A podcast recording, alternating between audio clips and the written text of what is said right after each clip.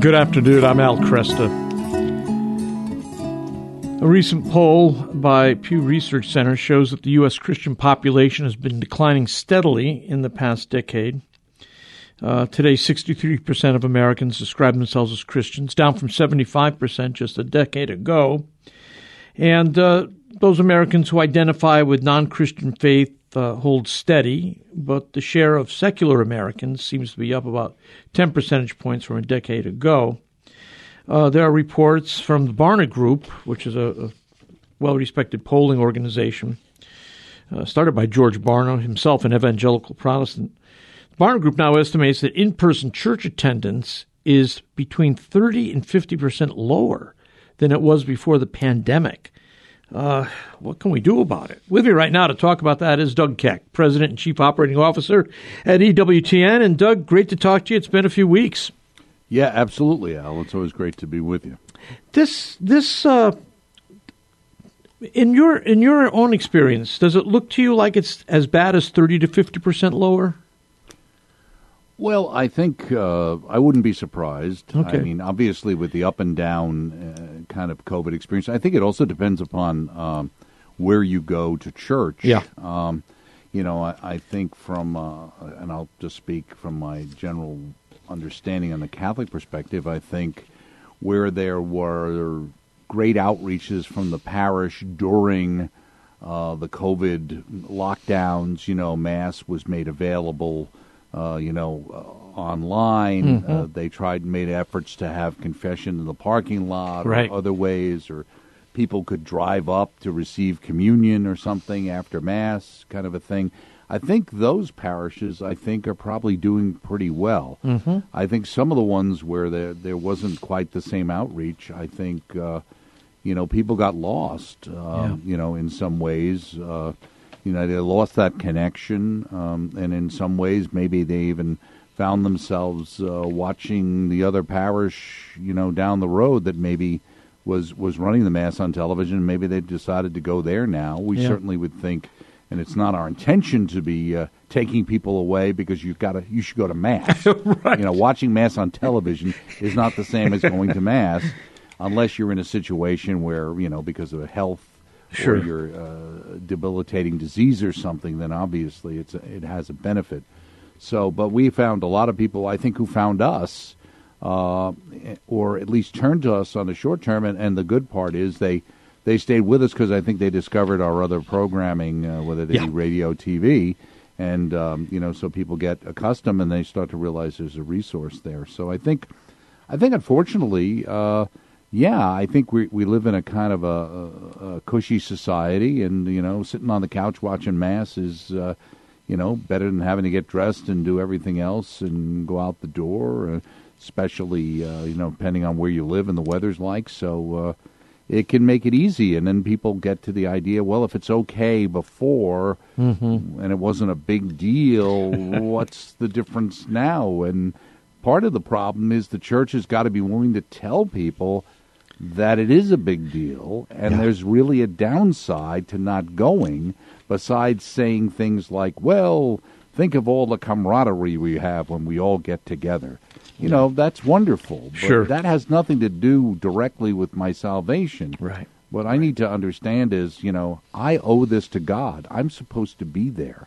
This is an opportunity for me to show my devotion to the Lord, and He expects this of me, and I'll be asked about it later in yeah. some fashion or form. Uh, and and also I need to be fed through the Eucharist so that I can survive in this crazy world we live in.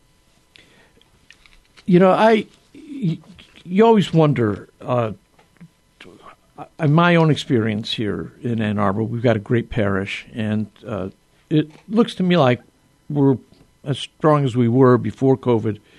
But, you know, when COVID first started in two years ago, I mean, it was it was really frightening, uh, mm-hmm. you know, the uh, the absence of people. But it, it's come back, and, you know, it looks, looks pretty lively to me now, and the attendance looks to be strong, although I haven't checked it out. I haven't looked at the numbers, just from eyeballing it. Uh, and I know where I know where the parish I attend, salvation is important. Uh, Eucharist is important. It is the source and summit of our faith. So our, our pastor is, uh, makes that absolutely clear.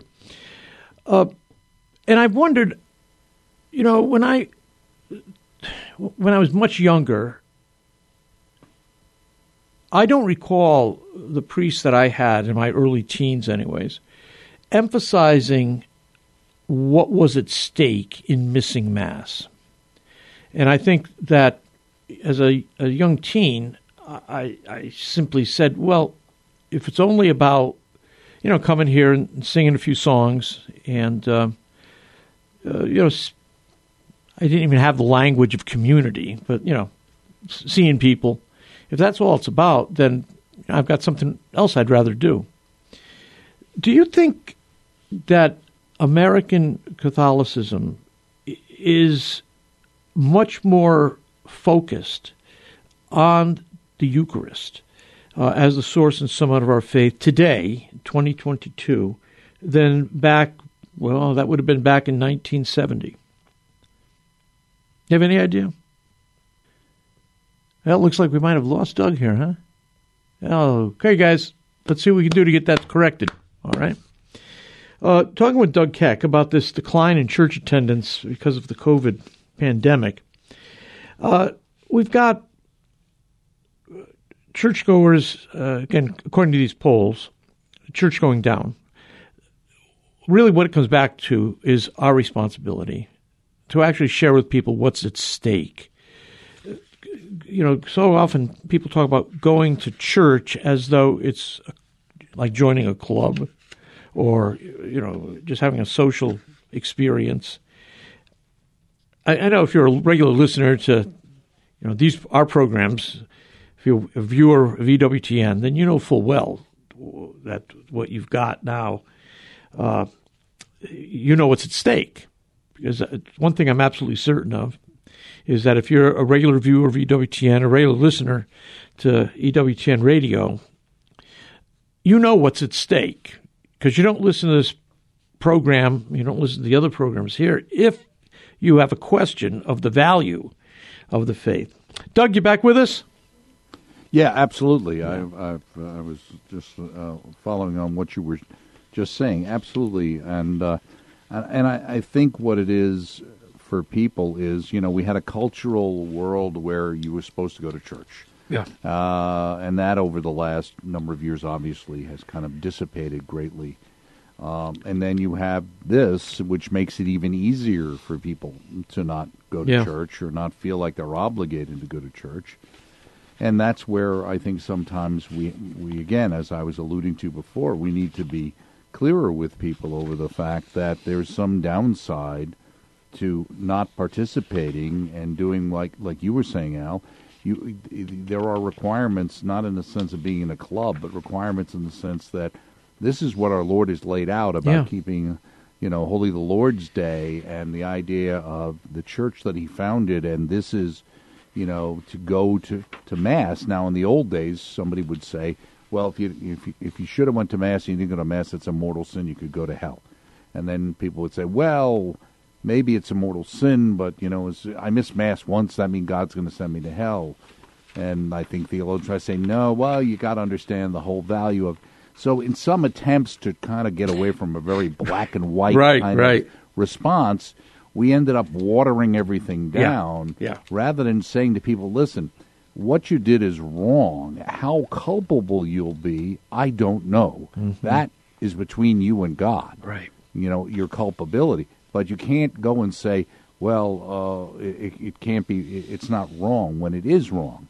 Um, and you have to start from that fact. And, and I think we also have to realize, too, is that, you know, we can con our friends, our neighbors, our priest, or our bishop. We're not conning God. Right. Okay? So we can convince ourselves of everything. But just remember, you're going to be face-to-face with him, and he knows. So. Yeah. Uh, yeah, it, look, people... At least here in Michigan where I live, normal activities have really largely resumed. Uh, people are going to concerts, people are going mm-hmm. to ball games, uh, uh, and anybody who's saying that I'm staying away from mass because I'm, uh, you know, afraid needs to ask themselves, are you also staying away from shopping? Are you also staying away, right. you know, from recreational activities? Uh, ask yourself if you're being uh, entirely consistent uh, here. Uh, right. That's that's the one, you know, they always have said at times with going to mass and things like that. Uh, you know, if, you know, I don't feel like going to mass, but if somebody called, you know, I don't feel like it, and, and somebody called up and said, I got tickets to the to the to the Michigan game, you know right. what I mean? Uh, right. Would you be rolling out the door? If the answer is yes, then you got to think about, um, you know, mass, which is actually, of course, uh, of a much higher level. Um, and it doesn't mean, and we always have to caveat for everything, everybody has different situations. No one's judging anybody who's got those unique situations. That's not what laws are for. Laws right. are for the average person in the normal situation. That's right. Exceptions to the rule are understood. I always give the example of saying, you know, if your kid is in an accident and he's dying and you drive one hundred miles an hour to get him to the hospital, you broke the speeding laws, okay? That's true. For a very good reason. Yeah. And nobody's going to hold you accountable for that. Right. It doesn't mean because there might be a situation where you can drive one hundred miles an hour that we should just get rid of all of the speeding laws. right, right. Right? Yeah. Uh, yeah. Unless you're in Germany on the Autobahn, I guess. but, uh, but at least for the United States, I mean, and that's where we are. Because somebody can find an exception to the rule, it keeps acting like, well, then the rule doesn't matter. Yeah. And the answer is no, the rule still matters. Culpability is what gets adjudicated. That's right, and that's what God can determine. Uh, and I, this is, I, I suspect we're going to have some tough times ahead, uh, judging by international mm-hmm. affairs, uh, and we're going to ha- we're going to actually need all the grace we can get. Right. Absolutely, and uh, we should be bearing down on uh, our discipline here right. and make sure that Absolutely. we're getting it mass regularly. Doug, thanks. Great Thank talking you. to you. All right, Al. We'll talk again soon. Bye bye. Doug Keck, again, President and Chief Operating Officer, E W T N. No doubt about it, we're in for some tough times. Everywhere you look, and I want to stress again, where can you find the grace to carry on? You find it at Mass.